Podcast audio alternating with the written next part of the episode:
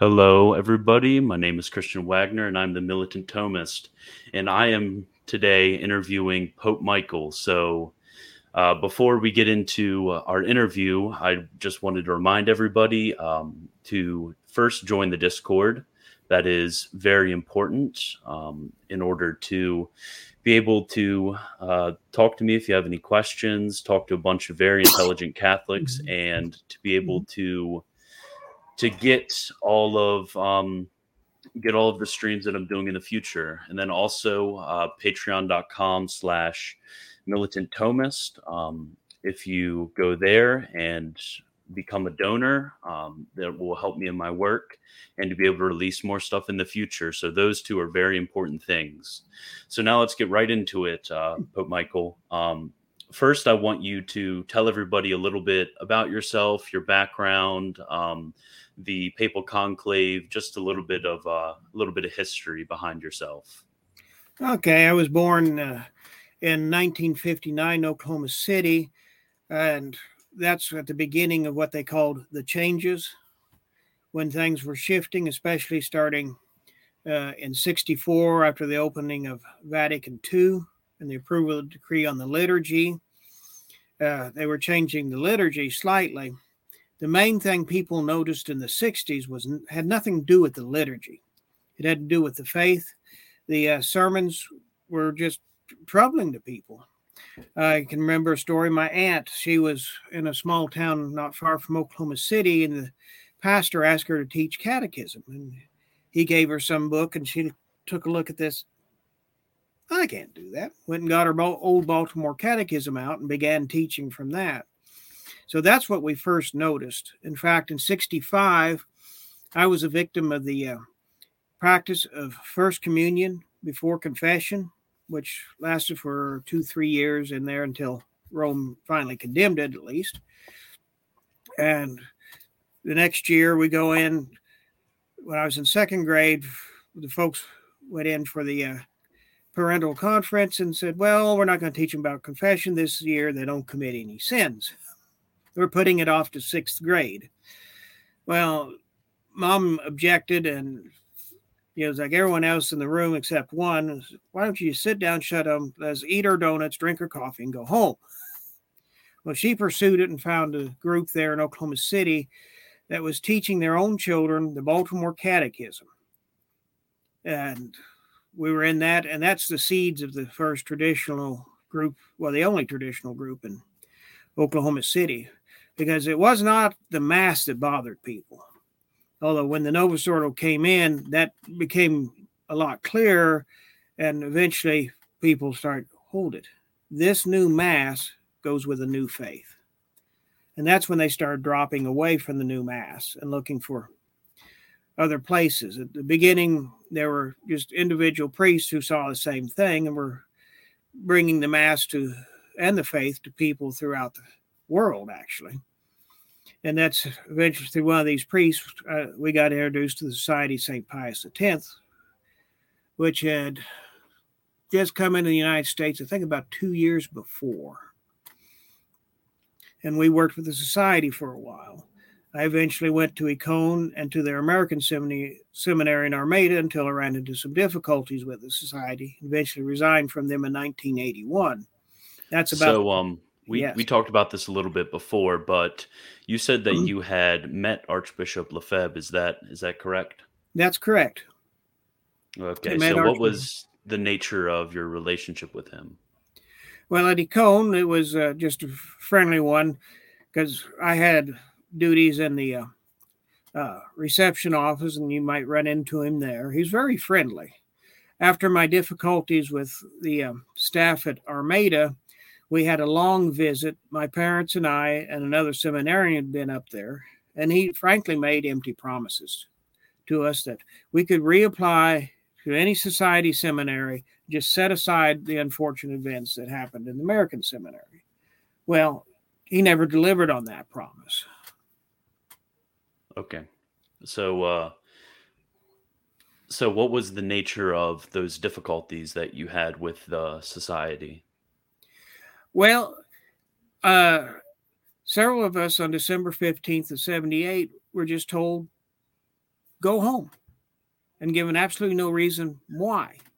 Mm-hmm. And so we appealed to the Archbishop. We would like to know well, what are we supposed to have done wrong? Okay, how can we correct it? How can we correct the situation?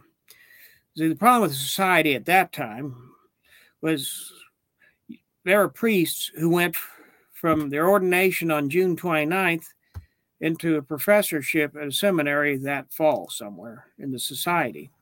We just had a bunch of young priests did not know what they were doing, mm-hmm. uh, with no no real supervision from a priest with any experience. The only exception being Écône itself. Okay, mm-hmm. so uh, continue after um, after you had left the society. Okay, we uh, found a an independent priest who would visit every once in a while, bring us mass, and that's about the time that Thuc bishops came onto the scene. And well, they were consecrated in '81. I didn't find out about them until '82, and I tried to work with them. I thought God's still calling me to the priesthood.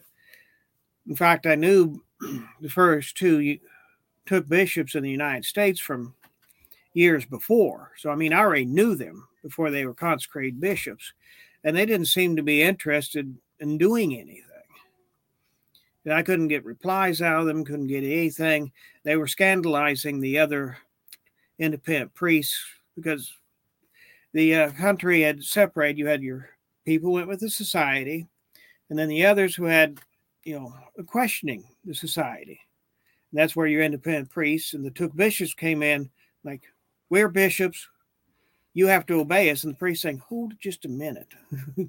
you don't have that authority, which is true, which led me and into 83 to become what later became to be known as a home aloner because I rejected the ministrations of all the traditions because I was looking at the, all this confusion, all this scandal. There's got to be a common denominator. What's wrong?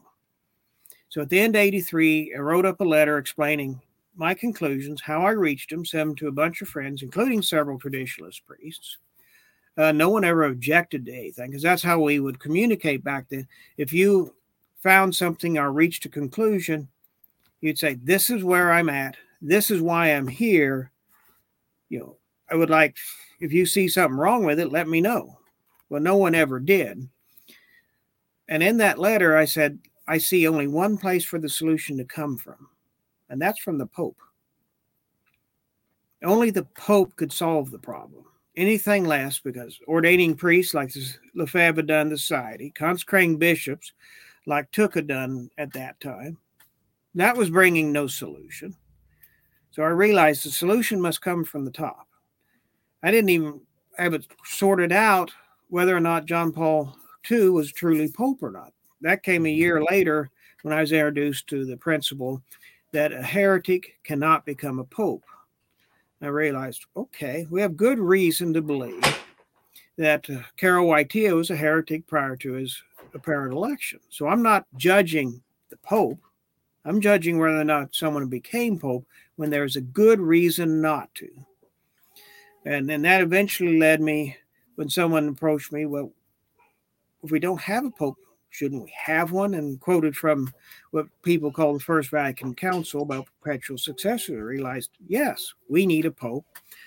And I started pursuing that, and eventually that led to my election in 1990. Okay, so um, you you mentioned uh, that you that people called it the First Vatican Council. Is that in reference to there not being a Second Vatican Council, or do you question the validity of the First Vatican Council? No, I don't question the validity of what they call the First Vatican Council. I question the Second Vatican Council because there's very good reason to question that's a council of the church, and that's on several bases. Okay. First of first of all, we go back to October 58.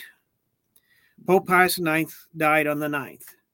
The conclave, I think, opened on the 25th. On the 26th, I believe in the afternoon, white smoke went up. Mm-hmm. Okay, you can do some research on that, and that can be verified. At the time, United Press International, while the white smoke's going up, announces that Alfredo Cardinal Ottaviani has been elected Pope. Now, where they got the information from or anything else, I don't know. Eventually, the smoke did turn to black. Someone sent a message out through Vatican uh, press corps. No, there's not been election, but there are many questions about what happened that day in the conclave. And I know there's lots of speculation about what happened, but I do know the white smoke went up. I do know the announcements made by United Press International. So there's question whether someone was elected as pope and prevented from accepting. Uh, they came to him asking, "Do you accept election?" He says, "I want time to think about it, which has happened in the past."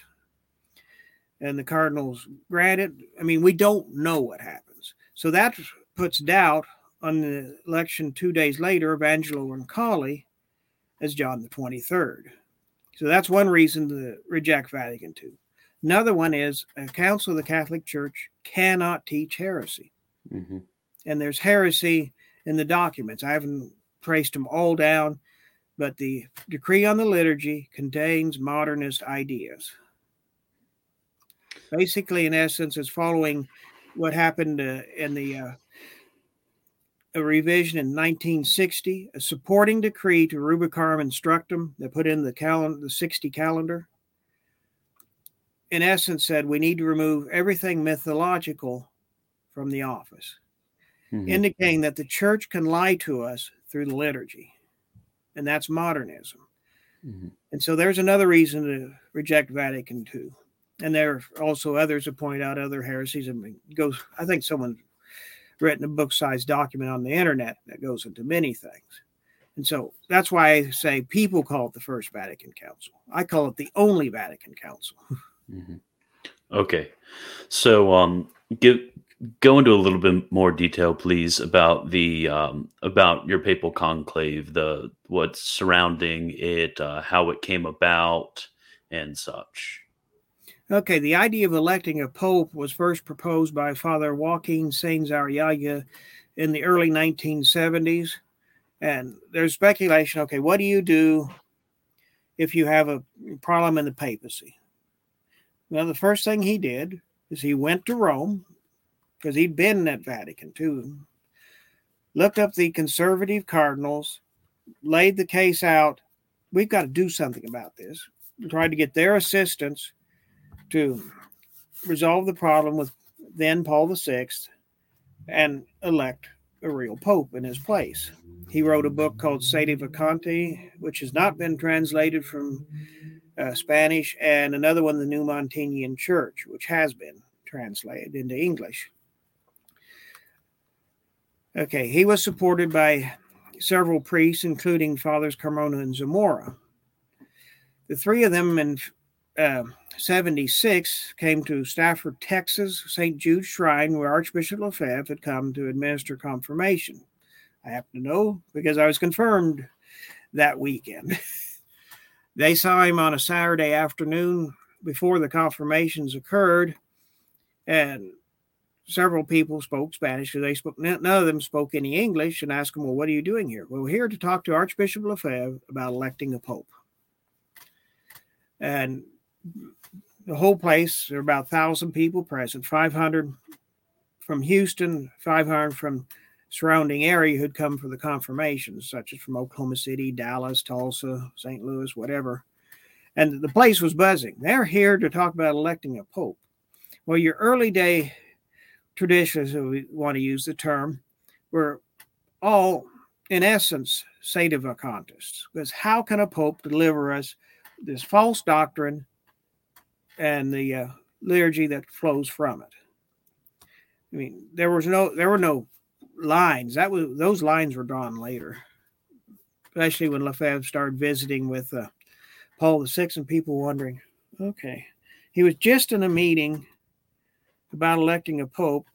Six months later, he's talking with Paul VI. You got people questioning someone. Well, the election effort carried forward. Father Sáenz died shortly after the meeting. I know Wikipedia will contradict me, but it didn't always do that. uh, and Fathers Carmona and Zamora carried forward. In fact, the Thuc consecrations of Carmona and Zamora for the, for the purpose of preserving holy orders, apostolicity of holy orders, until a pope could be elected. They had a meeting in May of 82 with Fathers Carmona and Zamora and a bunch of American independent priests to talk about electing a pope. Uh, Bishop Thuc was at a meeting in early 83 for the same purpose. And that's what things were going towards. And then all of a sudden, the idea died there. However, several lay people kept up the uh, idea, working on okay, how can we elect a pope? We know we we uh, have a vacancy. So once you've established that, then the next step is how can we proceed to the election of a pope? I was actually a latecomer to that, working, you know, from the information they'd all already developed, and that's how we proceed to the 1990 conclave, because the church is a perfect society. By perfect society, I don't mean the people are perfect, but it mm-hmm. has all the means of continuing itself to the end of the world, including filling a vacancy in the papacy when one occurs in some manner, whether ordinary, as happens with the election by cardinals as it is now, or clergy and laity of Rome way back in history, to extraordinary. An emperor appointed th- three popes in a row, although there was a college of cardinals. No one ever objected to it. There was a little bit of strife going on. He just stepped in. You, you take the job. The third one he appointed, it was actually eventually canonized a saint. So we proceeded that the Catholic Church whether it's represented by uh, you know 40 50 cardinals which it has been for centuries until uh, the end of last century are a few people even an emperor a layperson we assembled i think i counted up 11 people were interested and showed up around the time of the election only Six participated, two others were present who were not qualified to participate. Uh, although we notified, well, sedevacantists throughout the world prior to the election that this election is coming. We've been trying to communicate with them for years, but we gave them a final notice. We're proceeding. Mm-hmm. And so once a notice goes out, whoever shows up may vote. Mm-hmm. And so that's how the election came about. Okay. So um, now I want to second, now that we've gotten a little bit of historical background to yourself, uh, could you go into detail about why I and uh, everybody who are watching right now and will be watching in the future should accept um, the claim of your papacy? basically, we established. Uh, actually, Father Sáenz was the first in the early '70s, but we established the papacy was definitely vacant on July 16, 1990. Mm-hmm. There were no claimants to the papacy. Yeah, I mean, you go on the conclavism page, there are some what I call internet fictions. Mm-hmm. There was absolutely no nothing about them to be found in the 80s, the 90s, uh, even up until I would say seven, eight years ago when their names showed up. We investigated several claimants. Uh, there's Clemente of Palmar de Troya, Spain, one who called himself Gregory the 17th. There's another one, Gaston Tremblay from Canada, called himself Gregory the 17th. There was a Peter the Second. But we investigated every claim that we could find out existed and proved why they're wrong. Because every one of these other claims come from some alleged apparition. Mm-hmm.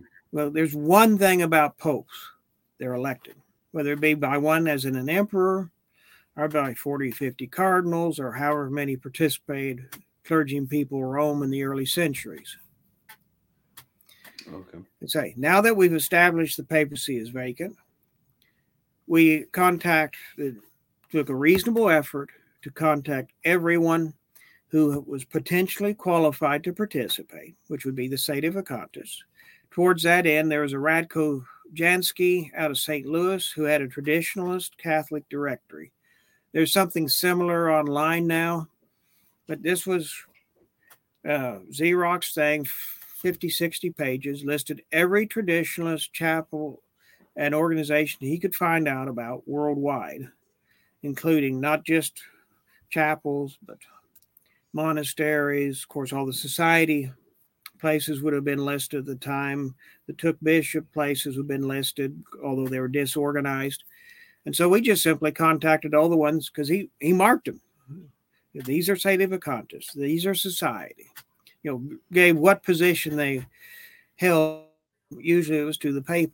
So we con- contacted all the Sedevacantists worldwide we could find, which would be 95% of them, I would guess. And the way information traveled, even the prior to the internet, the connection between the various traditional minded Catholics, even if they didn't agree with each other, if they heard something and it, he might be interested, they'd pass the information along. Sometimes I think information got passed faster back in the 70s and 80s that does on the internet itself today. So we contacted them, we invited them to come. They could come or not come. They didn't come, so we proceeded to elect with those who did show up on the day appointed. Okay. Mm-hmm.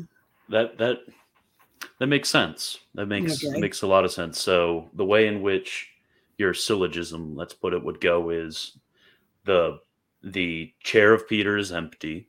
Right. Um, there are no claimants to the chair of Peter. Um, the uh, those who were who would be uh, faithful electors were called, and then those who showed up voted on and then elected you to the papacy. Correct. Would that be a correct presentation of your argument? That's a correct presentation. Yes. Okay. So um my my the my first thought to that would be to ask whether that would be um repeatable if you if you under so let's say there was somebody in 1988 who had a similar idea to you and um, contacted a certain number of traditionalist clergy and laity, and um, let's say two dozen showed up and elected him to the papacy, would would he um, would he be valid? Would he be the valid uh, bishop of Rome? Okay, if someone had proceeded before us. Yes. Right. Well, that was the first step of my investigation when I came on board. Has someone already done this? Because if so, the matter's simple. I contact him and submit to him as Pope. I ruled out that possibility at that time. Okay. So a, a second a second thought is um, so do you accept the uh, 1917 canon law? Yes. Okay, so in the uh, canonical procedures for the electing of a pope, uh, there's a certain way of going about it uh, when it comes to the cardinals of Rome. Uh, why would that not apply in the in in the case uh, of a long absence of a bishop of Rome? Okay, all right. When Pope Pius Twelfth died, no new cardinals were appointed because there was no pope from then on. So eventually, the cardinals would eventually all die off. Mm-hmm. In fact, I think only one in Canada, appointed by Pius XII, was still alive, but he was a notorious modernist. Because you got to remember, if a cleric commits heresy under Canon 188, paragraph 4, he tenders his resignation, which is automatically accepted by the church. So there were no cardinals available. If there had been, we had done like Father Sáenz and tried to contact them. Okay. So, um, and then my my my third thought, real quick. So it seems, for example, when you read the Sixth Ecumenical Council and then the consensus of the doctors of the church, that they would say that the chair of Peter has a certain charism whereby it will never uh, fall away totally. So it would seem that from the time of the late 50s to 1990, that there would have been this uh, falling away, which under uh, under the opinion of the doctors of the church and of the Sixth Ecumenical Council and of Vatican One, if I'm remembering correctly, would not be a possible situation. So how would you deal with that objection? First of all, that's not even our proposition. I understand the proposition and some in the very early days trying to sort things out. Like, what do you do if a pope becomes a heretic? Because that's actually still an open question. Mm-hmm. It was not closed at the Vatican Council. Mm-hmm. So it's been left open. It's been speculated on. If you read, there are two or three uh, post 17 commentaries comment on that proposition. Every one of them comment under the uh, canon stating that pope can resign. So it is a matter of resignation. But that's not even our proposition, although some considered, okay, Paul VI committed heresy. That was their proposition. We're talking early to mid 70s. Okay. And some even say John 23rd did it after his election. Okay. And they would debate over was it Pacem in Terris? Was it uh, religious liberty in Vatican II? Was it the promulgation of Novus Ordo, issuing various dates? Then someone discovered the bull Cum ex apostolatus officio, which states that a heretic cannot become pope. So now we're shifting to another proposition. We're not saying a pope became a heretic, but a heretic attempted to become pope, which is a totally different proposition. Okay. And Okay. And that's where people, I understand how people get confused on that one. And if I know some attacked cum ex apostolatus as it, it's just a purely church law. Some say the 17 code abrogated it. No, 17 code didn't abrogate it. Uh, in an article in the Society of St. Pius X, clear ideas on the Pope's infallible magisterium they state that the principles behind cum ex apostolatus officio are part of the ordinary magisterium of the church. Therefore, I mean, they are part of the teaching of the church and therefore infallible on that basis. And so the principle that a heretic cannot gain any office in the church is Catholic doctrine. Mm-hmm. I understand that. Mm-hmm. So uh, my my another question arises right here. So you have established um, on an objective level that right. a heretic cannot uh, be a pope. But my question would be um, now, how do you establish that on a subjective basis in accordance where you're applying that to a certain man and saying this man is a heretic? Because would would it not be that only the church can declare a person a heretic? Well, heresy is unlike any other crime in the church. Uh, one of the fathers of the church says, okay, you see someone become a heretic, you don't walk away, you run. Mm-hmm. Okay. And the heresies we're talking about, it's not like a slip of the tongue, which it's notorious continual heresy. In other words, if the subject, whatever subject they're heretical on, let's say they denied the real presence, every time that subject comes up, or most of the time, they will deny the real presence, either implicitly or directly. So this is um, their manner of acting is consistently heretical. I mean, if you have a troublesome, you know, like a single troublesome statement, especially if all their other statements contradict it, no, but this is, they're always in the same boat, if you will. Mm-hmm. And we as Catholics have to flee heretics wherever we see them. Okay, that makes sense. Mm-hmm. So I'm going to quickly. Um, I don't know how long you can remain, but looks like we got a good bit of questions in the okay. in the chat. Everybody is wondering uh, a lot of questions. So Okay. first, I have uh, a friend messaged me some questions for you, and I will go find them them real quick. So the first question is um, from John, and he asks, "There seems to be footage of you celebrating mass before your ordination. If this is true, why? Were these masses, according to your view, valid?"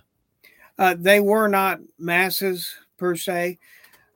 What uh, it was celebrating would be a mass without the offertory and consecration, with the Holy Eucharist consecrated by a validly ordained priest. And so they were not, in essence, what you would call a mass. Okay. So at this time, um, from your conclave until, if I'm remem- if I'm remembering correctly, 2007, you had not been ordained to the priesthood, correct? Actually, it's two end of 2011. 2011. Okay. So, um, is it of the essence of the Roman pontiff to be a bishop? Can a um, because at this time you would be uh, in the lay state. So, can a layman um, be the uh, Pope of Rome? Uh, not only can he, m- many occasions the Pope was a layman, minor cleric. Often in the early centuries, he would be a deacon, not a priest. Uh, in fact, until somewhere in the 800s, no bishop was elected to the papacy.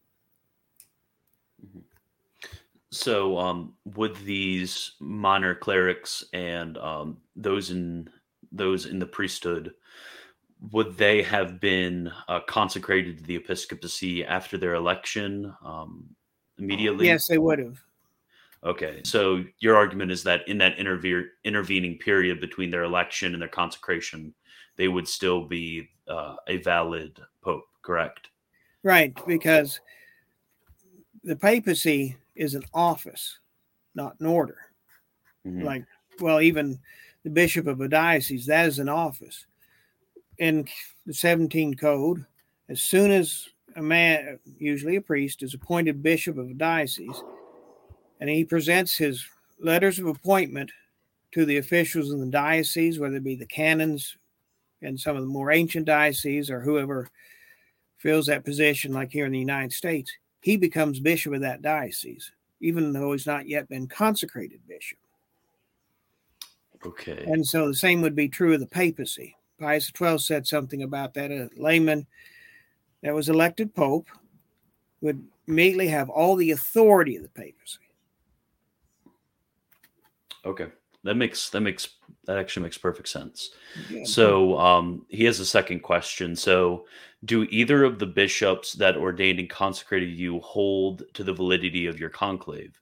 If no, was the remnant church without orders for a time, such that schismatics were needed to restore the priesthood? Okay. Yes, at the time of the consecration, the bishop that ordained and consecrated me accepts the validity of the conclave. Okay. Okay. Good question. You know, good answer. Hmm. Okay, let's there's a lot of questions in the chat. I'll make sure I only ask the the good ones. Right. Okay. So the other Paul, he asks, are Protestants separated brethren who can enter heaven? okay, there's actually that's a double question. Are Protestants separated brethren? Actually, Protestants are not Catholics. We don't really have separated brethren. That's kind of a Vatican II, Spirit of Vatican II invention. I'm not sure. It might occur in the documents themselves. I have to look that one up. Okay. So the Protestants are not separated brethren. They need to come home, like Pius IX invited the Protestants back to the Vatican Council to come and return to the church. Another question is can they enter heaven or not? That's not for me to judge. God will judge that one. Pius IX laid down some ground rules for those who are not visibly connected with the church. They've got to follow the natural law. They've got to be willing to join the church if, if and when they find out that it is the true church. But beyond that, we can't really speculate. And I know a lot of people are going way beyond that in speculation. That's not our job. Okay. So there's uh, another question, another good question here. Um, Copo asks, why did you choose the name Michael? Because Michael means who is like God. We're one of our biggest enemies is the New Age movement, which is not really new, because it goes clear back to Genesis. You shall be as gods. That's what New Age movement teaches, and there's even elements of that in uh, amongst those in the conciliar church and the more liberal side. In fact, I've got an aunt who I believe is a New Ager, who is in the conciliar church. So that's why I chose the name. Okay, we have another question from my Discord, and uh, somebody wants to know uh, what is your level of fluency with uh, Latin? Are you uh, are you would you regard yourself as a good Latinist, or is it more uh, for the breviary and the mass? More for the breviary and mass. Uh, no, I'm not a good Latinist. it's okay. I'm not a good Latinist either. So, okay, good. okay, let me go down.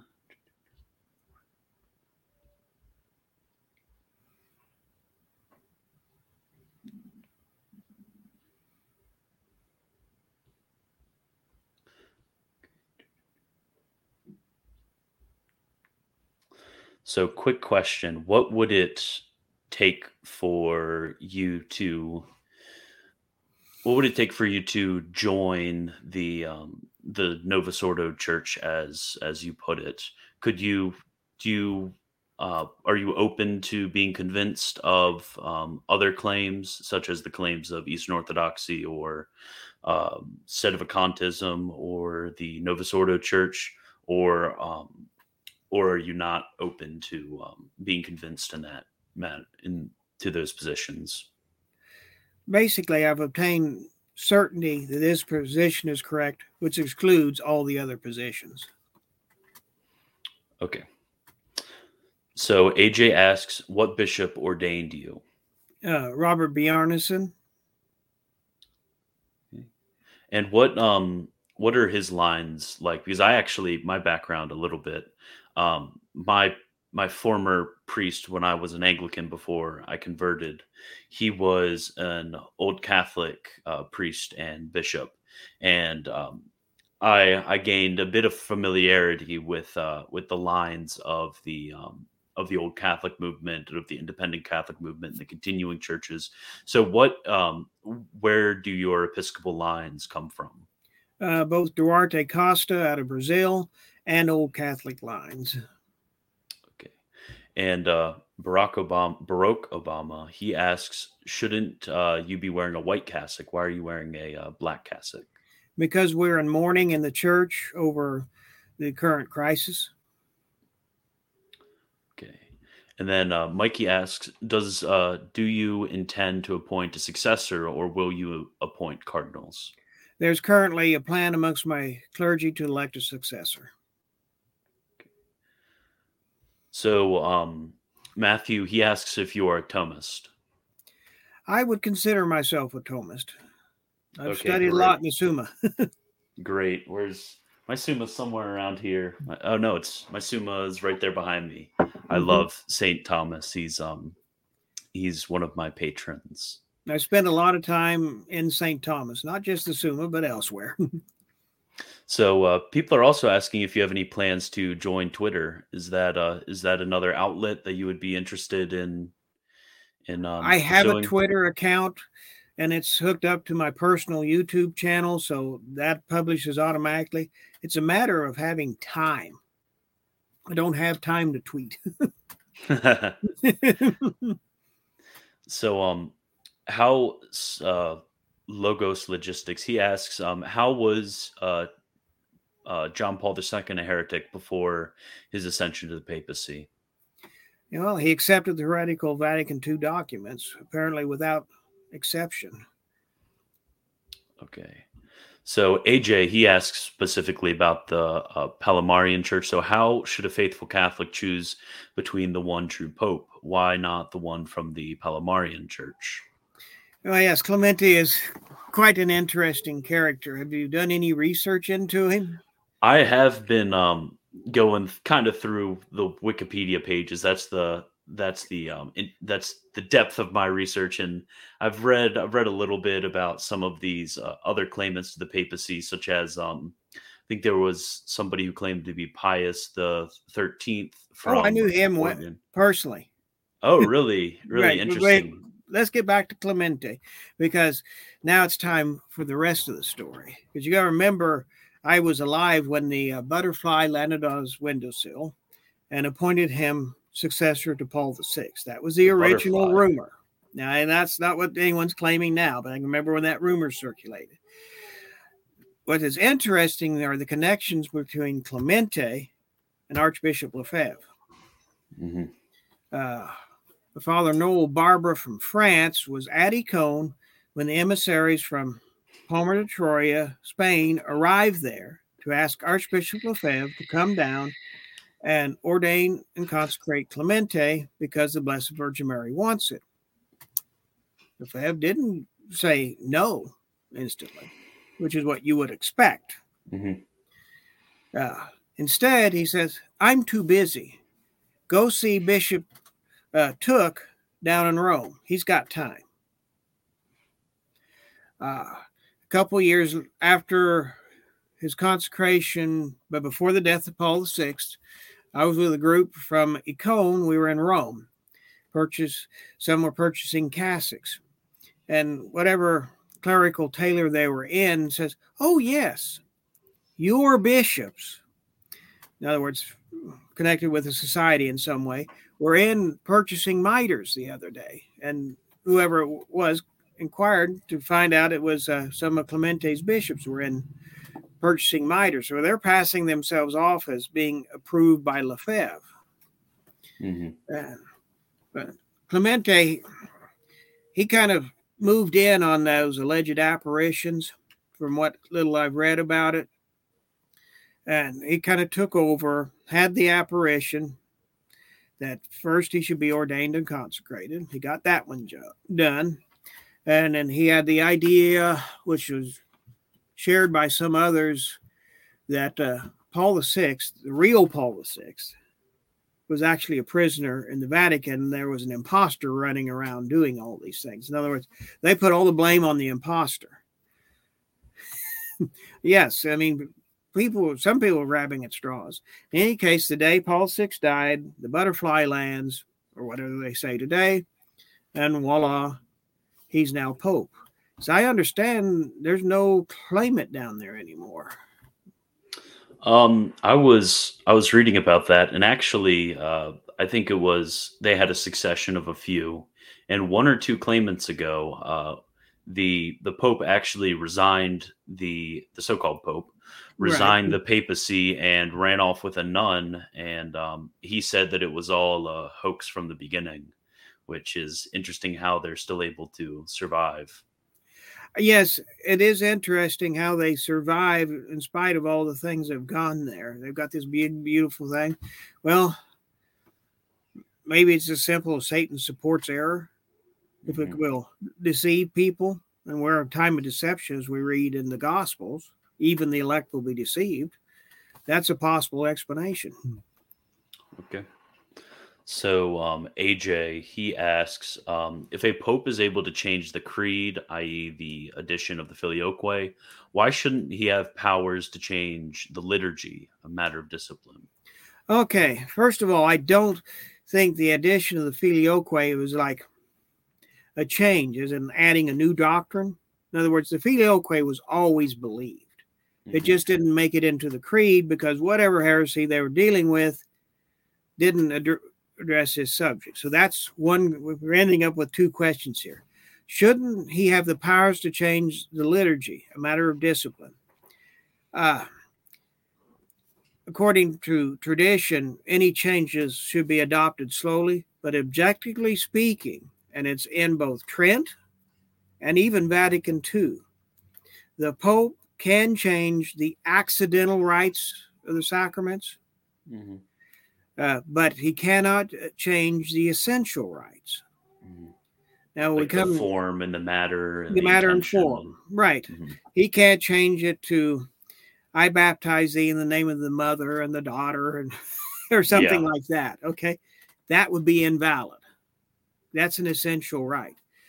What we are dealing with after the changes in the rites of the uh, various sacraments, which could have been, if it was accidental rites, some might think it's imprudent, but he is the Pope.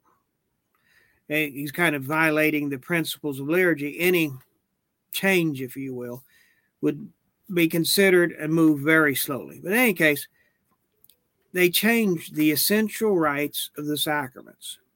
In 74, uh, a decree came out Instauratio Liturgica because what was happening, they changed the essential rite in Latin. The translators were translating it back to the old rite, mm. you know, correcting the error. Paul says, no, we've changed the essential rites, and you've got to be faithful to our Latin. Mm-hmm. And so Paul 6 admits we change essential rites, whereas Vatican II, as well as Trent, say nobody can change essential rites. Christ instituted them. We can't change them. Okay. So, how would you specifically say that the form of the sacraments has changed in regard to um, the words of institution, the words of uh, baptism, the words of confirmation, and such? Well, baptism hasn't been changed. I mean, it's uh, people would get onto that one pretty quick when they changed from something clear in the Gospels. The form of the consecration of the wine in translations in most languages was changed from pro multis, meaning for many, to for all, being the English equivalent. And there was some question does that invalidate the consecration of the wine? And then you look into like the sacrament of orders. There's question priesthood. I've studied it. Is it a sufficient change to invalidate? That's questionable. When you get into the consecration of bishop, the essential rites been changed sufficiently enough. And Paul VI issue a decree. These are essential rites of orders: deacon, priest, and bishop. Just as Pius XII had confirmed that these are the essential rites of orders in judging whether an ordination is valid or invalid. You know, like there's been a mistake. Did he uh, hand the? Uh, there was no uh, host or wine in the chalice and pat-handed ordination of priest. Theologians at one time thought that was part of the essential rite. Pius XII so said, no, that isn't. So would this be a similar argument um, as is given against uh, Anglican holy orders in the Bull Apostolicae Curae? It would be similar. Okay. So the other Paul, he asks another question. So has or had Vatican II shaken your faith on the perseverance of the church given its virtually universal acceptance? No, it hasn't. We are warned there'll be a time, Jesus, thank you, when he returns, shall he find faith? The church will be reduced to a handful. Uh, mm-hmm. People claim there's safety in numbers, but that's not necessarily true. There's only safety in the truth. And the truth is the truth, as Augustine says, even if no one accepts it. Mm-hmm. So, Frank, he asks, What are your thoughts on Eastern Orthodoxy? Uh, Eastern Orthodoxy is in, in schism. Some of them may also be in heresy, but they're invited to return to the Catholic Church as they have been for centuries. Okay. Have you tried to um quick personal question of mine. Okay. Have you tried to reach out to um, other bodies for ecumenical dialogue? Have you tried to reach out to uh, Rome or um, the Anglicans or maybe other traditional Catholics? I've had conversations not with Rome, but with some of these other uh, groups or attempted to have conversations with them because really some of them should be here. I mean,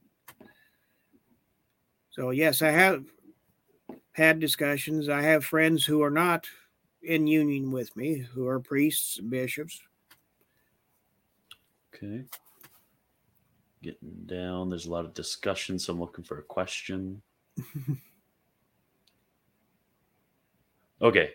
So, um, what are your thoughts? Uh, I would like to know what Holy Father Michael thinks of the personal ordinariate. So, like the uh, the Anglican ordinariate, uh, chair of Saint Peter, or the ordinariate of Our Lady of Walsingham in um, in uh, England.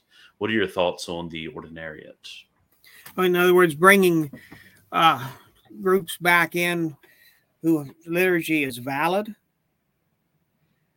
but different from like the Tridentine or whatever. Mm-hmm. Uh, several of the popes have laid down principles in regard to the East on receiving them back into the church. There should be no change in their liturgy with the exception of reinsertion of prayers for the Pope. In other mm-hmm. words, we're not going to ask them to change. Uh, what we would want to do is verify that they have valid rites of the sacraments. And we would con- consider receiving someone in to an ordinariate type situation.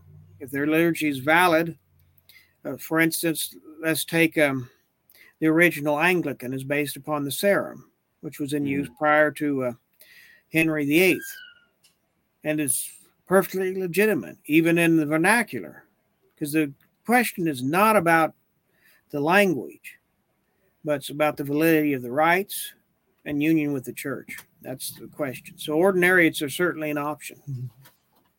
Have you um have you ever heard of Jay Dyer before? No, I haven't. Okay, he's uh he's an online Orthodox, and people were asking what you thought of him, but uh that's not a valid question. So um right. So, what is your opinion of Pope Paul the Sixth? Well, Pope Paul Sixth was a heretic prior to his election. He called the Church a problem in one of his books. I mean, I've got a whole list of stuff somewhere I have to look up. He did more to help destroy the church uh, than anyone else in his, I mean, attempted to destroy the church, mm-hmm. obviously, because he implemented Vatican II. He went beyond even the original idea of Vatican II. Most people don't know that it, the Novus Ordo was instituted, although a group called the Concilium of Bishops that was working on it voted in a majority against the Novus Ordo that was instituted a couple years later, which goes against collegiality of bishops. He's even going against the principles of Vatican II. Mm-hmm. He basically, I'm sitting here and I'm going to do whatever I dang well please. And that's instituted even more confusion because when you find out, I mean, originally the people working on advising on the Ordo, majority of them didn't even want it. They should have sent it back to the drawing board rather than shove it in place. So it, caused a great deal of confusion. Hmm. Okay.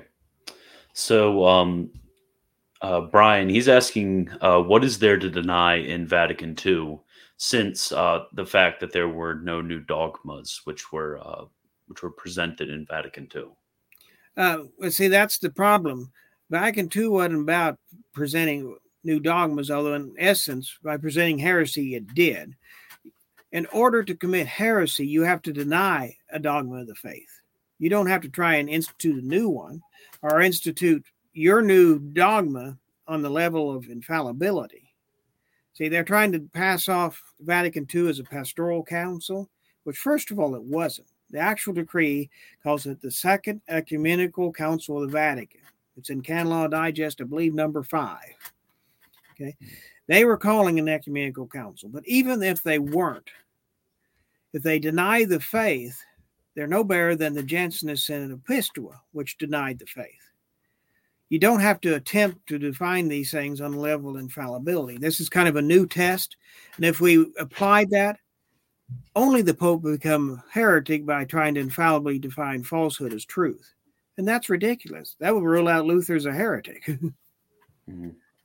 Okay, so people are also asking, um, what happened to the uh, two young men from the documentary that you had uh, that you had made? Okay, Phil is off taking care of family matters. Eli, uh, his family got in the middle, and he's gone and returned to his family. I do have occasional contact with him. Okay. So, um, Elijah asks, uh, "Have have you made any ex cathedra statements?" Or no, um, I have not. Mm-hmm. Okay. So, what is the process for um, you exhorting the faithful? Do you have encyclicals? Um, have you tried to? Have you thought of ever calling a council? How how does that work? Basically, what we're using are the modern synagogue, which is where we're at right now. Mainly the internet, of course, also personal contact with people. But people can find us through the internet. And next thing you know, we're making personal contact and they're either joining with us, they still have questions, but we are always, unless they decide to part on unfriendly terms, we're always on friendly terms with them because we're not here to judge, we're here to educate. Mm-hmm. Okay, so um, Cult of Modernism, he asks, what is Pope Michael's view on the fundamental problems with the traditionalist sedevacantist movements? Why aren't you a sedevacantist? Well, there's something fundamentally law, wrong with the traditionalist movement. And in my last book, with a real Catholic Church, please stand up, I define a traditionalist as someone starting at on the um, one end society St. Pius X that is not in full obedience with Rome. Clear to the other end, your more radical sedevacantists. None of them have any real authority in the church and they don't claim it with a couple of exceptions because to do it by consecrating bishops they didn't incur the excommunication of pope pius xii issued in the 50s for consecrating a bishop without a papal mandate one of their priests anthony Cekada, argued because we are not consecrating bishops to govern dioceses we're not under that excommunication I'm not sure if I agree with his opinion, but his opinion is strong enough to be a probable opinion. And under Can 19 of the 17 Code, we have to interpret strictly. So they're not even claiming real authority in the church if you get right down to it. Although you can go, uh, the society, I've seen something, some question came up, what should I give for a stipend? Well, ask your pastor. Well, none of the society priests are pastors. And so that's what's wrong with them on the base level. Okay, the Sedevacantist movement, they reached the conclusion we have no pope. And then what? And they don't answer the question.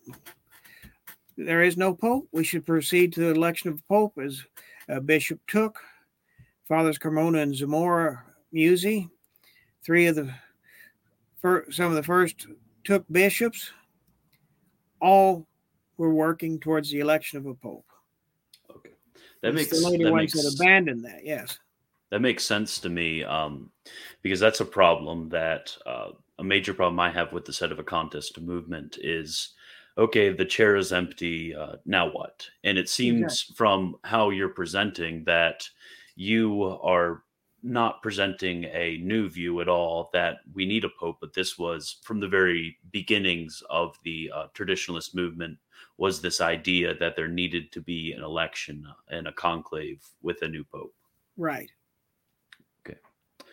So let me. Okay. So absurd scandal. He asks, what about the legitimacy of the Legio Maria Pope? Why isn't he the Pope? Okay. I'm not familiar with Legio Maria Pope. So, um, absurd scandal. If you would uh, go into more detail about that, maybe send a link. So, or if he has a different name, uh, we could answer that question. But I'll get to a, a different one right now. Um, me.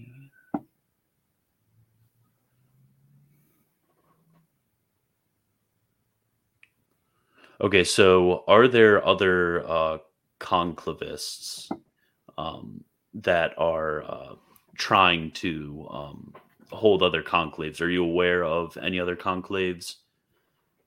Uh, there's no movement at the moment I'm aware of, but yes, there were other conclaves. 1994 over in Assisi, Italy. A group of, including several Thuc bishops, got together to elect a pope.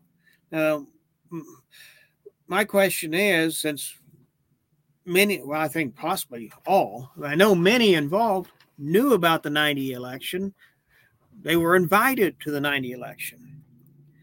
They didn't do the first step You know, address me. I don't find out about their uh, Pope, Linus II, until 98. What do you think about the fact that uh, someone says you have resigned in favor of Linus II? I said, Linus who? I had I'd heard a rumor that they had elected a pope, so they didn't do the due diligence. We talked earlier about uh, Earl Lucian Pulvermacher, who uh, held a phone-in election uh, in 98. And he knew about my election. In fact, the book we uh, wrote, Will the Catholic Church Survive the 20th Century, to call for the election, he ordered 10 copies of it because he'd seen it at uh, one of his places he stopped to say Mass and he wanted some copies. He was interested in electing a pope. So he knew we'd had an election. Uh, Ken Mock, who was on the periphery of our election in 90, the 80 or 94 election, and the Pulvermachers knew all of this stuff.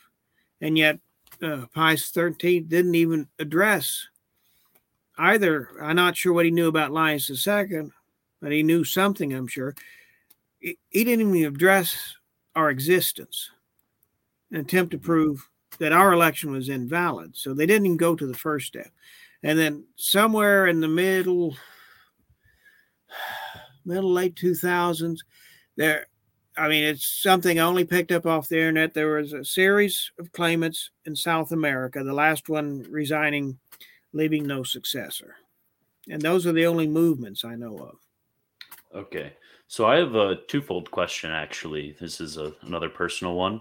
So first um, why do you think that there are so many of these uh, conclavists who are doing their own conclaves? Do you think it's because of uh, pride that they wish to be uh, the Pope themselves?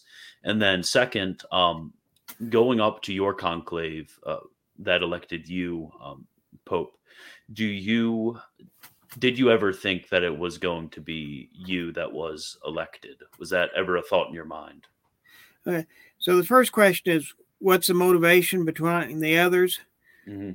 Uh, I would say the 94 98 one, Ken Mock was involved because he came in 90 to ask us to delay. I'm like, Ken, why should we delay? We're almost 31 years and counting. Mm-hmm. And I, we had a conversation afternoon, then ate dinner on into the evening. I couldn't pin him down on anything. He's like trying to pin down a modernist. Not that I'm saying he's a modernist. I couldn't pin him down. Why should we wait? But it's like we don't have enough people. So they had more in 94. Uh, of course, Victor von Pentz, uh, last I heard, is a bank guard in Northern England again. He's kind of, in essence, resigned. As for Pulvermacher, Lucian Pulvermacher was a different kind of duck. All right. And I'm not sure what his motivation was, but so I'm not I'm not going to accuse anyone of pride, but he he was just a different kind of duck. As for knowing I could be elected, yes, I had thought that was possible after a conversation I had with someone. Who are we going to elect? I said, "Oh man, I could lose this thing and get elected because it was mm-hmm. never my idea to get elected. Mm-hmm. So, um, so Warren is asking, how many years has it been since your election? Let's see, we're looking at 31 and a half, maybe a little more. So, Cosmic is asking if Francis is not the Pope, what is he? He's an anti Pope. Okay. So Warren also asks whether you were raised in the uh, in the Roman Church, and I'm assuming he means the Novus Ordo Church by this. Well, okay. First of all, the Vatican Council determined we're not Roman Catholics, but just Catholics, due to an objection from uh, the English bishops at the council, because to call ourselves Roman Catholics is to lead into the then Anglican branch theory that the church has three branches Roman Catholic, Orthodox, and Anglican, which it doesn't. And so, uh, but I know what the question is. Actually, I was raised in the Catholic Church before there was an Novus Ordo. Mm. Of course, I made my first communion St. Eugene's in Oklahoma City. Uh, we went to Mass. I've I was there on the first Palm Sunday when they instituted Novus Ordo in English. I was at 50, almost 52 years ago we saw the Novus Ordo come in. But yes, I was raised in that church, but with the intervention in 65, my parents, along with other parents, were teaching us from the old Baltimore catechisms prior to Vatican II, the Catholic faith. So, do you have any connections with the Dimond Brothers? Have you the Dimond Brothers? Have you ever heard of them? Well, actually, that it is Dimond Brothers. The A shouldn't be in there. That's just probably a mistake. Uh, I have no connection with them. I did attempt to contact them way back when I saw something pretty interestingly put out. Uh, I'm still waiting for an answer. okay. So, uh, what what is your um, what is your take on um, on what they produce at? Uh, I think it's Vatican Catholic is is their channel. Is that? The, I think that's their flagship website. Uh, they have some good information on there. They've done a lot of research, but they've gotten led off course away from Catholic doctrine, especially on uh, the uh, salvation doctrine concerning baptisms of blood and desire, which they totally reject. Mm-hmm. So, would you say that they would be Jansenist? Hmm, I really hadn't thought about that, but they would be akin to the Jansenists. Okay. So, um, Logos, he asks Pope Michael, how do you determine the authenticity of a Marian apparition or any other miracle? Uh, the same way the church has always done try the spirits. Uh, we really haven't investigated a Marian apparition. We could prefer just reject everything since the late 50s when the investigations were being done. Because if Mary were to return, and talk to someone today, she's going to say, the church is not over there with Francis, it's over here with Pope Michael. Okay. Has there, uh, and then also a secondary question um, that I thought of, has there been any um, miraculous occurrences or um, apparitions or anything of that nature within um, within your church? No, there have not. Okay. So, a question from AJ Question: Do you accept the Thuc bishops as valid? As valid, yes. As legitimate, no. Because I, well, I knew, uh, I'd met Carmona Zamora, I knew Musey and Vezelis and McKenna, well, even on to Dolan, Sanborn. Okay. But the uh, question that has been brought up, those who to attack the validity of the Thuc consecration is Thuc was insane. There is a Bishop Neil Webster who knew Thuc in his last days who testifies he wasn't insane. I knew a Vietnamese priest, uh, Father Peter Tran Van Quat, who met Thuc in 83. Now, here's a Vietnamese priest and a Vietnamese bishop. Who better to communicate with each other than people who have a common first language? Mm-hmm. I met with him. Well, I was looking into something else. In fact, connected with the election of a pope in the late 80s, we talked about Thuc, and he claimed Thuc offered to consecrate him bishop, which I don't know if that's true, but he said absolutely nothing about any question about Thuc's sanity. There's no evidence from the time about his sanity, that he was insane. So there's no reason to believe they're invalid. So uh, there's a question: What missile do does Pope Michael use? Well, I use the Missale Romanum. I use the calendar uh, from, uh, uh, let's see, Divino Afflatus. Uh, now, the 55 calendar change, there's nothing wrong with that. It's just easier to use the other. I do reject the calendar change of 60 based upon some of the modern principles underlying the decision making. Not the idea of changing a calendar is wrong, mm-hmm. but that's why I rejected it because of, as I mentioned earlier. So, what is your opinion um, about the Eastern Catholic rites? Because uh, you'll get uh, those like the Dimond Brothers who suggest that Catholics should go to um, Eastern Catholic, uh, well, traditionalist Catholics should go to Eastern Catholic parishes to receive the sacraments. Well, that idea goes clear back to the very early 70s when people were questioning Novus Ordo. Well, go east. Man, now, that wasn't possible in Oklahoma. There's no place to go. mm-hmm. uh, there is an Eastern rite over in Kansas City, St. Joe, but that's not a solution because they're in union with an anti pope. Mm-hmm. But I can understand the thinking because that's what influenced people, like let's say in Chicago. Well, I don't want to go to this parish, but this one I know is in union with the church. And people hadn't sorted out the papacy thing yet. So they did go to the Eastern rites. Now, I understand some of them may have been messed with, but I really haven't researched it. Okay. So, um, Johann, he asks, uh, Are we in the end times? I think we are. Okay. It seems like um, from your presentation that there's a very strong eschatological element to how you're thinking about um, the relationship between Christ and His church. That there's a that there's a crisis of falling away, and um, there's and things things to that of that nature. Okay, so um, Warren D. He asks, "What do what do you think of the SSPX?"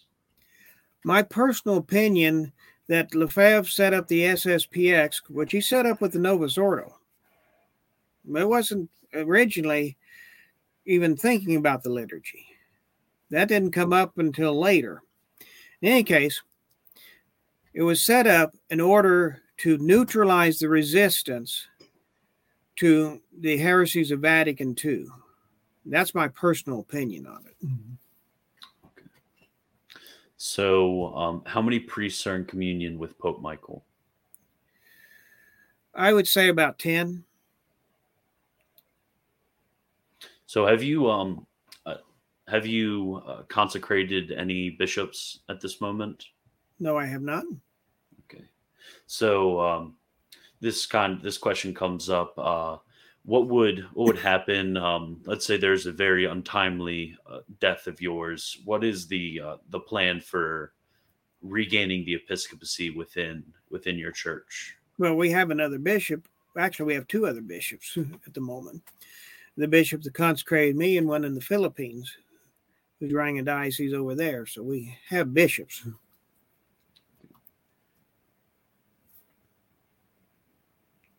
So, how do you view the other sedevacantist groups who are not in communion with you?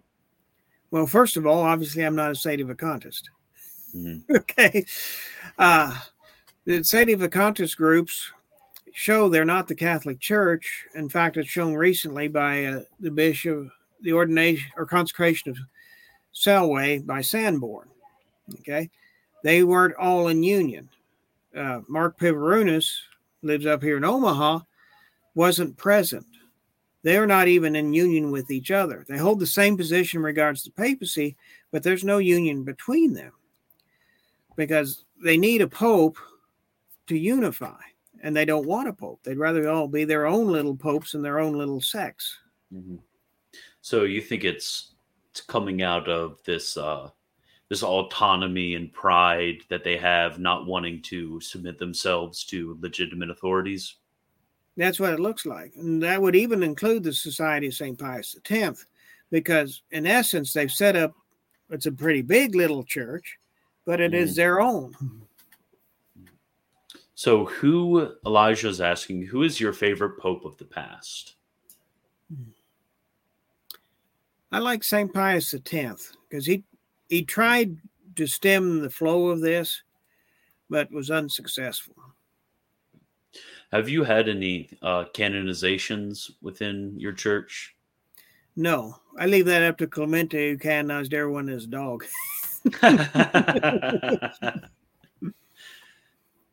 okay, so let me.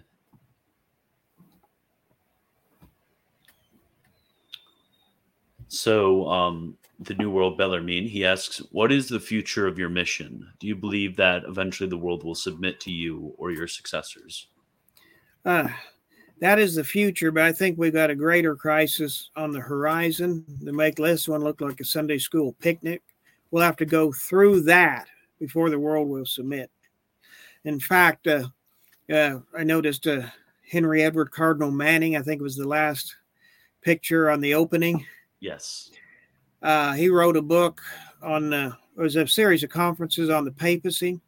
And in the fourth conference, he notes that it's the unanimous opinion of the fathers that after the death of Antichrist, the whole world will convert. Well, Trent tells us when the fathers of the church are in unanimous agreement on a subject and interpretation of scripture, their quote opinion, I hate to use that word because it's been doctored, and adulterated, but their position is considered infallibly true. So, yes, eventually the world will convert. Okay.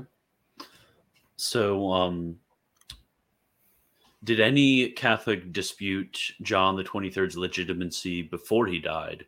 Doesn't the church's exception acceptance of him prove that he was the pope because the whole world would have erred if it accepted a false pope? I'm not sure if anyone disputed his legitimacy before his death, but this universal acceptance, I understand the principle, that will heal um, matter of ecclesiastical law. And in essence, it's done it throughout history. Uh, take the um, principle of compromise in a papal election. It was first used to end the second longest vacancy in history. It violated church law at that time. No one rejected it. So the universal acceptance, but you can't you can't make someone like let's say a woman was elected pope Mm-hmm. Universal acceptance cannot make her pope because she's ca- incapable of being elected, just as a heretic is. Okay, so how do you how do you view the fraternal society of um, FSSP? What is that? Fraternal That's Society, Society of Saint Peter, I believe. Saint Peter. Okay. Um. Uh, and actually, of course, their position actually is more consistent than that of the Society of St. Pius X because they are in union with currently Francis. Okay. If you think Francis is Pope, you had better be in full communion with him. To reject him partially, like Saint Society of St. Pius X does, that's insanity. Mm-hmm. Now, I may disagree with being in union with him in the first place, but at least their position is consistent. Okay. So here's another question What does His Holiness think about Newman's development of doctrine? I have not studied that well enough to comment on. I would like to get time to do so. Okay. Yes, I actually have a series of videos on um, Newman's development of doctrine. That's personally one of my uh, areas of research. Okay. I love uh, Saint Newman. He's a wonderful um, saint. Mm-hmm. Well, would you accept? Actually, uh, this is this begs another question. Would you accept um, uh, Cardinal Newman as being a saint since he was uh, canonized uh, in the Vatican II Church? Well, I don't accept the canonization, obviously. Whether he's in heaven or not, that's a matter for God to judge. I haven't studied anything that says he's not there. So. Mm-hmm. Okay, so um, Ashton he asks, how is he supposed to shepherd Rome as its bishop if he has no contact with the faithful there? Well, that goes takes us back to the Avignon papacy when the popes were in Avignon for 40 years and had little to no connection with Rome. The Pope is Bishop of Rome, even if he's never seen it. Mm-hmm. So Elijah, he asks, does Pope Michael think that the Novus Ordo is valid? I strongly suspect that it's invalid. Okay. So, have you ever met uh, Pope Francis? No. so, and then another question is Benedict the Sixteenth also an anti-pope? Yes.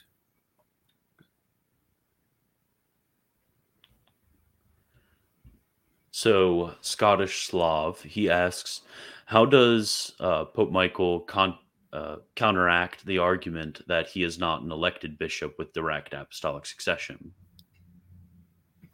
Well, basically, election to the office of bishop uh, brings one into the apostolicity of both mission, and of course, you have to have doctrine to even be elected in the first place. So, if you got mission and doctrine, you're in the apostolic succession, which grants you the right to the order of bishop, because apostolic succession is more than just laying on of hands. So, Paleocrat, he asks Pope Michael wrote about an alleged meeting between Lefebvre and conclavists. Can he disclose details or clarify the origin slash nature of the encounter? Hmm. Okay. In the morning, I think it's May the 22nd of 76, three Mexican priests show up at uh, Stafford, Texas, St. Jude Shrine, where Archbishop Lefebvre was present for confirmations both that evening and the next morning. Uh, they uh, all celebrated Mass there while awaiting uh, audience with Archbishop Lefebvre. They um, discussed freely with people who could talk with them their intentions for being there. They did get in to see Archbishop Lefebvre for several hours. What happened within the actual meeting is unknown. Uh, let's see, I'm trying to think. There may be one witness to that meeting still alive, uh, Father Anthony Ward out in Colorado Springs. But uh, I'm not sure if he was present in the meeting. There, they probably would have spoken in Latin, be my guess because uh, Carmona and Zamora could speak Latin, and I'm sure Lefebvre could speak Latin. So that would be how they communicated. Because and Zamora, I don't believe, knew any French. Lefebvre probably didn't know much Spanish from what I remember about him. Mm-hmm. And but it was common knowledge this is why these priests are here. So um Sorry if this was already brought up. What are Pope Michael's thoughts on Lutherans, particularly conservative Lutherans? Well, I'd like to welcome them home into the church, which they left with Luther a long time ago. so the other Paul, he asks, what would you require Rome to do in order for you to consider them of the Catholic Church again? I assume this would include the acceptance of your papacy, but what else?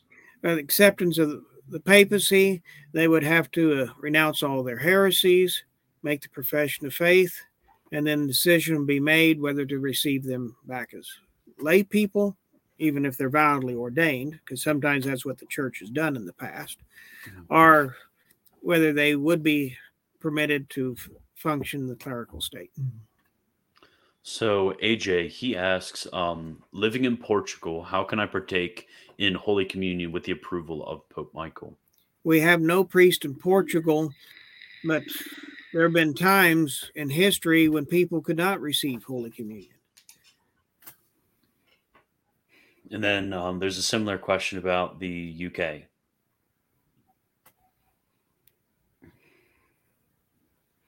So, do you have any priests in the UK? No. Okay.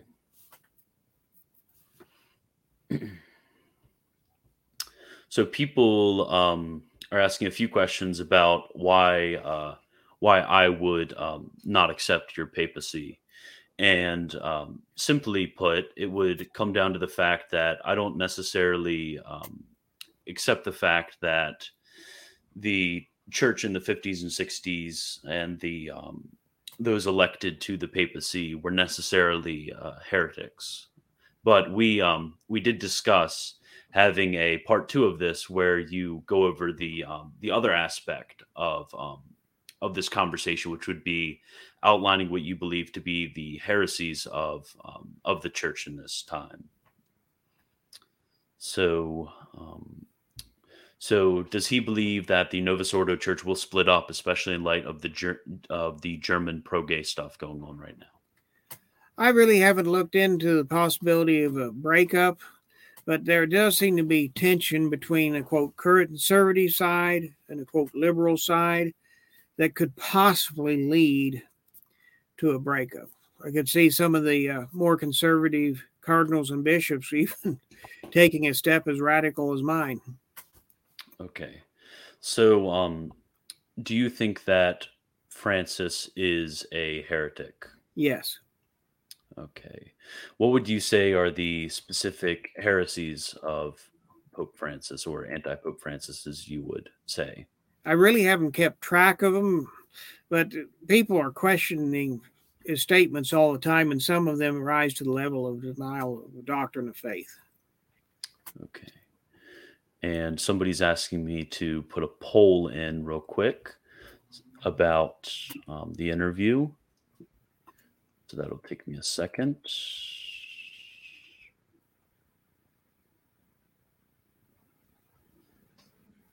Sorry.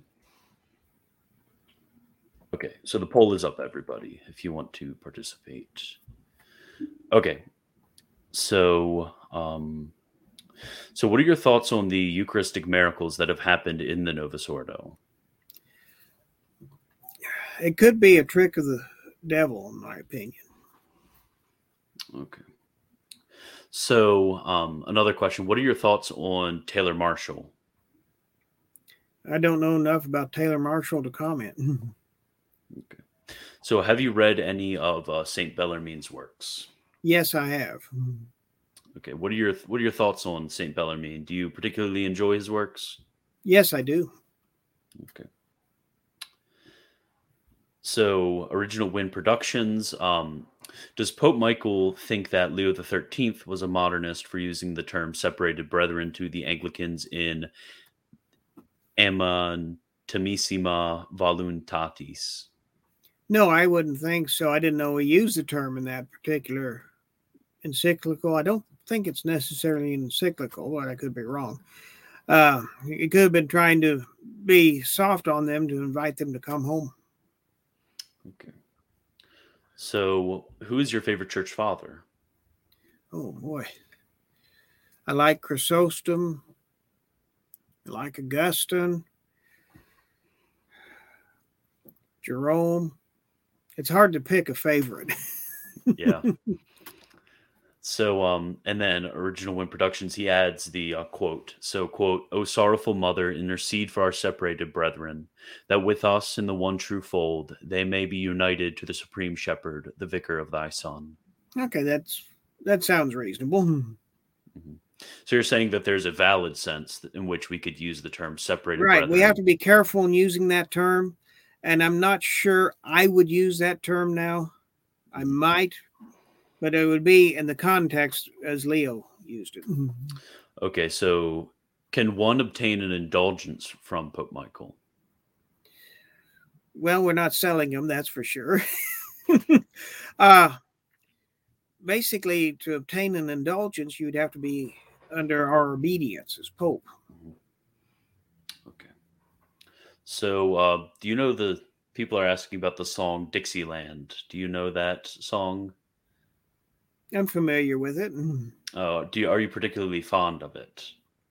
Um, not especially. I mean, it just I know of it. Okay, so Guberson he asks, how is it possible for Christ to permit the visible hierarchy of the Catholic Church to vanish? Actually the hierarchy didn't quite completely vanish. Um, the hierarchy, in fact, there could still be legitimate bishops in Russia and China. Mm-hmm. Both Popes Pius XI and XII sent in bishops with special faculties to to grant to the diocesan bishops in exile permission to appoint and consecrate their successors. So the hierarchy, there could be hierarchy still in existence there. In fact, there's circumstantial evidence to that fact.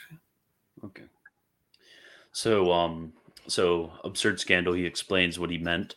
So by Legio Maria Pope, I mean the Africans of Western Kenya. Founder was Baba Ondeto. Current Pope is Romanus Ongimbe.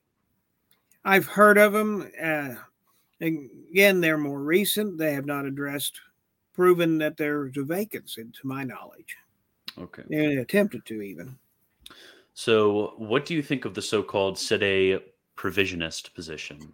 oh, I was waiting for this one. I can remember when it was first circulating. I still hadn't even sorted out the my idea position on the papacy. I had serious questions, but I hear about that. I said, "All right, one thing I'm sure of: either he is or he isn't." This one uh, proposed by uh, des Lauriers, who worked at Écône, apparently got thrown out of Écône because of this. Yeah, he's saying basically the Sede privationists and their biggest uh, proponent now is Sanborn. Uh, he calls him, people call him a Sede vacantist.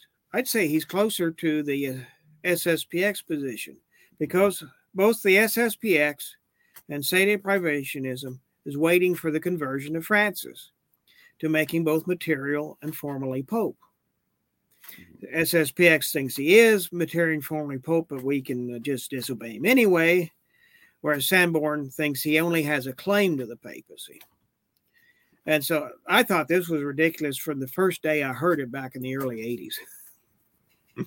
so, um, Apologia Anglicana asks If a traditional Anglican priest wanted to come into communion with the Catholic Church, would you be open to allowing him to continue using his Anglican rites as long as he commemorated the Pope? Uh, as long as we're certain they're valid, yes. Okay. So, um, another asks Does Pope Michael believe salvation can be found by those who reject his papacy and accept the pontificate of Francis? Uh, I think that it's possible because I would believe they're doing so out of ignorance rather than out of willful malice. This is a time of deception. So I'm leaving that one in God's hands. Okay. So Alam asks, how many parishes are under Pope Michael? Okay.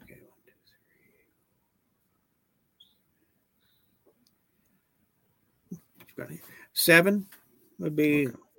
I guess. I had to count. so, um, can Pope Michael speak to how his local community views him? Are the parishes under his authority known in the community? Do people think they're just normal Vatican II churches? Uh, my parish here is known to the community, and they know I have nothing to do with the Vatican II Church. okay. So um, Eli asks, "What does Pope Michael think of the writings of Luther? Have you read Luther?" I've read very little Luther. I mean, there are some things I understand we would actually agree on. Mm-hmm. But of course, he didn't reject every doctrine of the faith. I don't even think all of his theses were condemned. I'd have to look at it, but I don't think they all were. Okay, so um, what are your views on G.K. Chesterton? Uh, let's see, G.K. Chesterton. Oh, yeah. Um, I think he's the one who said that the next heresy we're going to have to deal with is Islam. I think, yeah, I think he's the one said that. I haven't read a whole lot of Chesterton because, again, I I spend more time in Aquinas than I do in Chesterton. But when he when I read that many years ago, that you know, he's right. okay, so um oh yeah, funny story from Chesterton. Uh when the um the Novus Ordo came to England, uh Chesterton was quite upset about that and he continued to yell out the responses to the mass in Latin that he had grown up with. oh, that's a character. mm-hmm. So um, another asks, "What does Pope Michael think of aliens? Could aliens exist in Catholic theology?" I presume we're not talking about aliens coming across the Rio Grande. we are not. I know. actually, the church has condemned that proposition. Okay. So, so also, do you believe in um, geocentrism that the Earth is the center of the uh, solar system? I do. In fact, I'm working on a book on that very subject at this time. It's been slowed down by other work, but I am actively doing research. Well, I've been doing research on that for ever since the question uh, 40 years ago. well, that's I actually am also a geocentrist, so I would love to have you on when you do finish that book and um, get the okay. word out. So, um, is Francis the Antichrist? No. Okay. So, are there any doctrinal changes being made currently in your papacy? Have there been any? Will there be any? Doctrine can't change, so there'll be no changes. um, I'm, I'm assuming by that uh, the questioner is asking about new um, declarations. Oh, or... yeah clarification. There are no plans to do anything like that.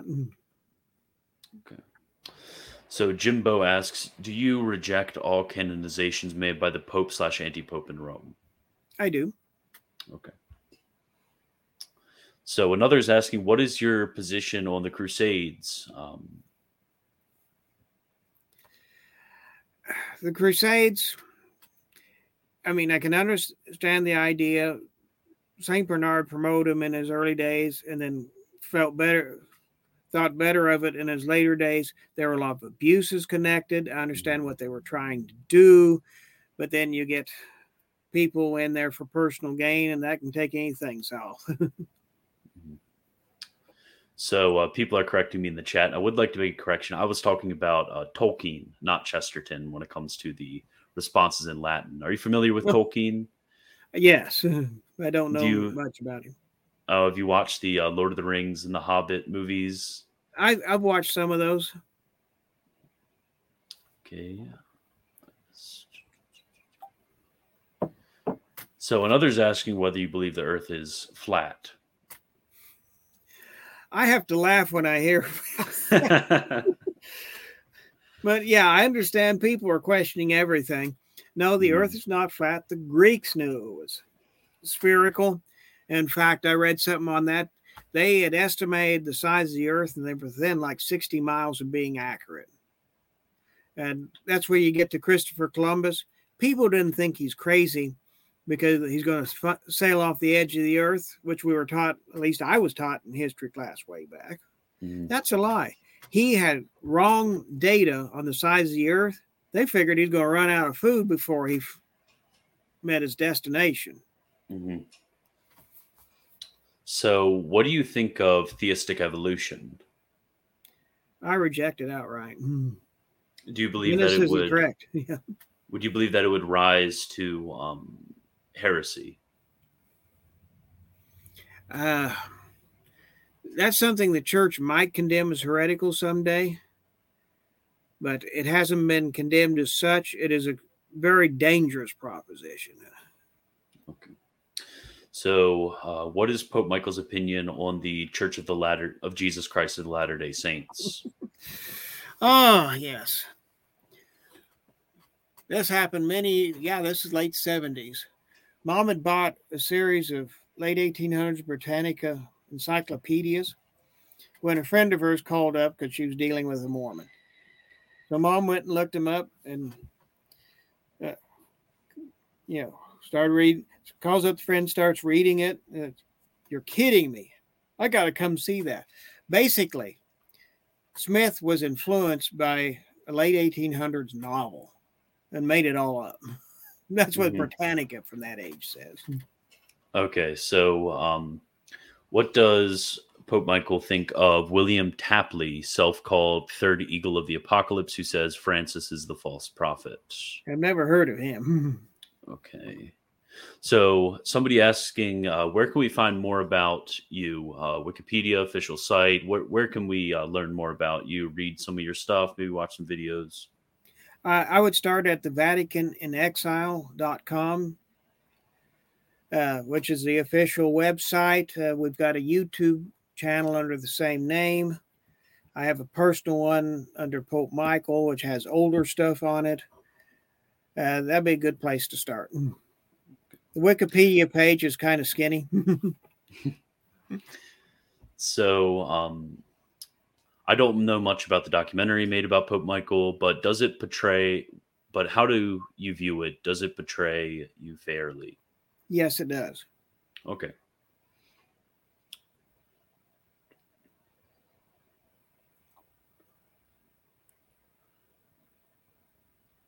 What do you think of the Most Holy Family Monastery? Uh, that's the Dimond Brothers. We already discussed that. Oh yes, yes. Uh, okay, that's okay. they come in under a few different names. Yeah. So, have you ever had a papal high mass? No, I haven't. Okay. So that looks like all the questions we have for you today. Um, thank you for for being on. Any uh, final things you would like our audience to know? There are 63 people watching right now. Okay. Well, come check out the websites, the YouTube channel, Wikipedia. Make contact through there if you have questions. Uh, the contact page works. We're still working on the search engine, trying to get it upgraded so you can find information more readily. Because we'd be happy to help you find the truth, and we'll be praying for you all. Look forward okay. to coming back and visiting again. Thank you, thank you. I'm definitely looking forward to a uh, second interview. Um, yes. We'll get that we'll get that set up and we'll get it announced to you all. So before I leave, um, remember everybody join the Discord. Um, if you look on my link tree, you can find uh, my Facebook, my uh, Twitter, everything else, and then also please consider becoming a patron to help me continue the work that I already do. And thank you again, Pope Michael, for being on today. I I really enjoyed this conversation, and it definitely helped me understand your position a lot more. Uh, thanks for having me. Okay, I will talk to you later. Okay, bye.